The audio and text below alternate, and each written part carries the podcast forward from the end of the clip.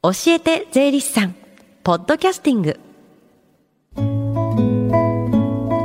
時刻は11時25分です。FM 横浜ラブリーで近藤沙耶香がお送りしています。この時間は教えて税理士さん。毎週税理士さんをお迎えして私たちの生活から切っても切り離せない税金についてアドバイスをいただきます。担当は東京地方税理士会泉博さんです。よろしくお願いします。よろしくお願いします。さあ今この時間教えて税理士さんの電話相談会行われてるんですよね。はい朝10時から税に関する電話相談会が行われています。2月15日までは毎週火曜日に午後1時まで相談を受け付けております確定申告のこと日頃疑問に感じている税のことお気軽にお問い合わせください。教えて税理士さんに出演した税理士や今後出演予定の税理士が回答いたします。はいこの後午後1時までつながる電話番号です。045-315-3513 045-315 3513さあ今日はどんなお話でしょうか？はい、えー、所得税の確定申告開始まで1週間余りとなりましたね、はい。えー、確定申告というと事業を営んでいる方またはあの不動産からの収入がある方と思われがちなんですけども、うん、今回は給与所得者でも申告が必要というテーマでお話をしていきたいと思います、うん、給与をもらってる方は年末調整で終わりじゃないんですね？そうなんですね。大半はの年末調整で済むと思いますけれども、うん、そうはいかない場合とまた逆に申告すればお得な場合を確認しておきましょう、うん、そんなケースもあるんですね。じゃあまず何でしょうか？えまずはあの制度として年末調整ができないケースがあります、うんうん、1年間の給与の収入が2000万円を超える方はこれ年末調整の対象外となっておりますのでご自分での確定申告が必要となります。そうなんですね。他にはどんなケースがありますか？2つ目はあのご自分で会社を経営している方なんですね、うん、ご自分が所有している不動産を会社に貸し付けている場合とその賃料またはあの会社へ社長としてお金を貸し付けて利息を受け取っている場合があるんです、うん、これをうっかり申告し忘れて後々法人税の調査の際に指摘される場合がありますのでくれぐれもご注意をなさってください。なるほど内輪のやり取りは忘れがちかもしれませんよね。はい。じゃあ続いては。これはあのちょっと珍しいケースなんですけども、はい、日本の源泉徴収制度が適用されないところへ勤務している方の場合です、うん、例を挙げれば大使館など在外公館に勤務している方は給料が渡しきりになりますので個人で申告が必要となるんです国内でもそこはまあ外国という扱いになるんですね。そうなんですね。他に注意するケースってありますか？はい。年末調整済みの給料をもらっている方でも、うん、それ以外に20万円以上の所得がある場合です、はい、例えば保険会社からの私的な年金があったり、うん、またはあの保険の満期金を受け取った。また最近よくありますけどもネットを使って継続的に売買を行って利益を得た、うん、などプラスアルファの収入があったら要注意ですね。なるほど。はい。困った時は遠慮なく税理士にご相談ください、はい。ここまではあの要注意のケースだったんですけども、うんうん、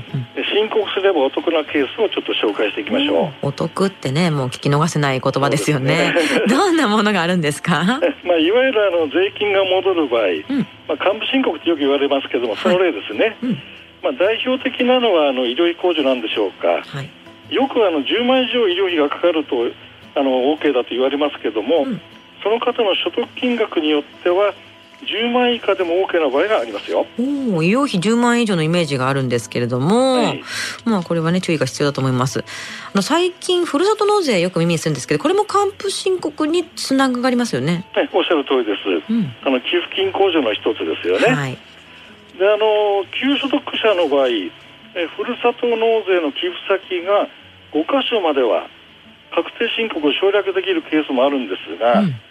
ただし他に何かあの申告する理由があるということで確定申告する場合はその手続きを省略して OK だったふるさと納税も改めて計算に入れる必要がありますのでご注意なさってください。うん、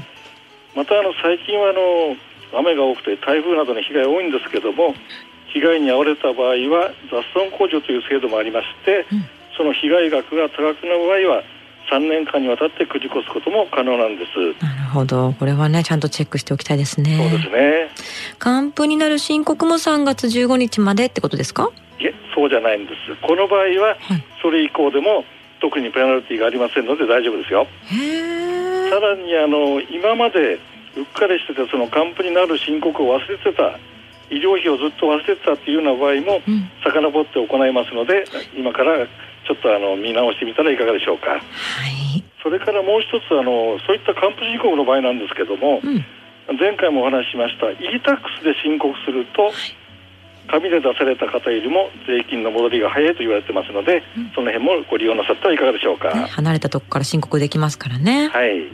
医療費控除やふるさと納税についても気になる点がある方はこの後1時までつながる無料電話相談会ぜひ活用してみてください。電話番号もう一度お知らせします。045-315-3513 045-315-3513です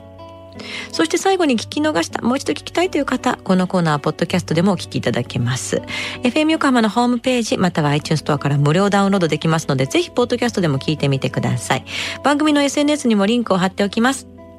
この時間は税金について学ぶ教えて税理士さん。今日は給与所得者でも申告が必要というテーマでお話しいただきました。泉さんありがとうございました。ありがとうございました。Lingers on the fading sound of footsteps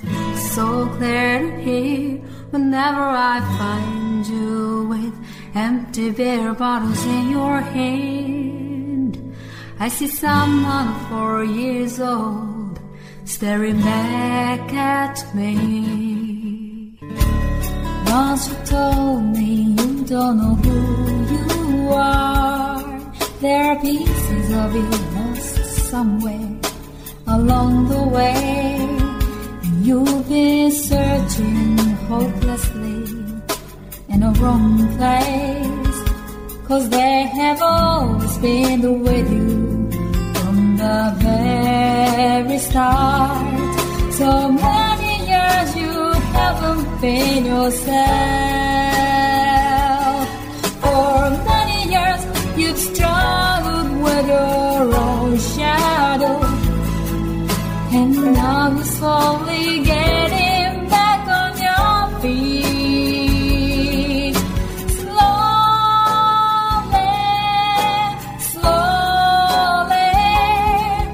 For many years you haven't been yourself. So many years you've struggled with your own shadow. And now you're here with put all the lost pieces together.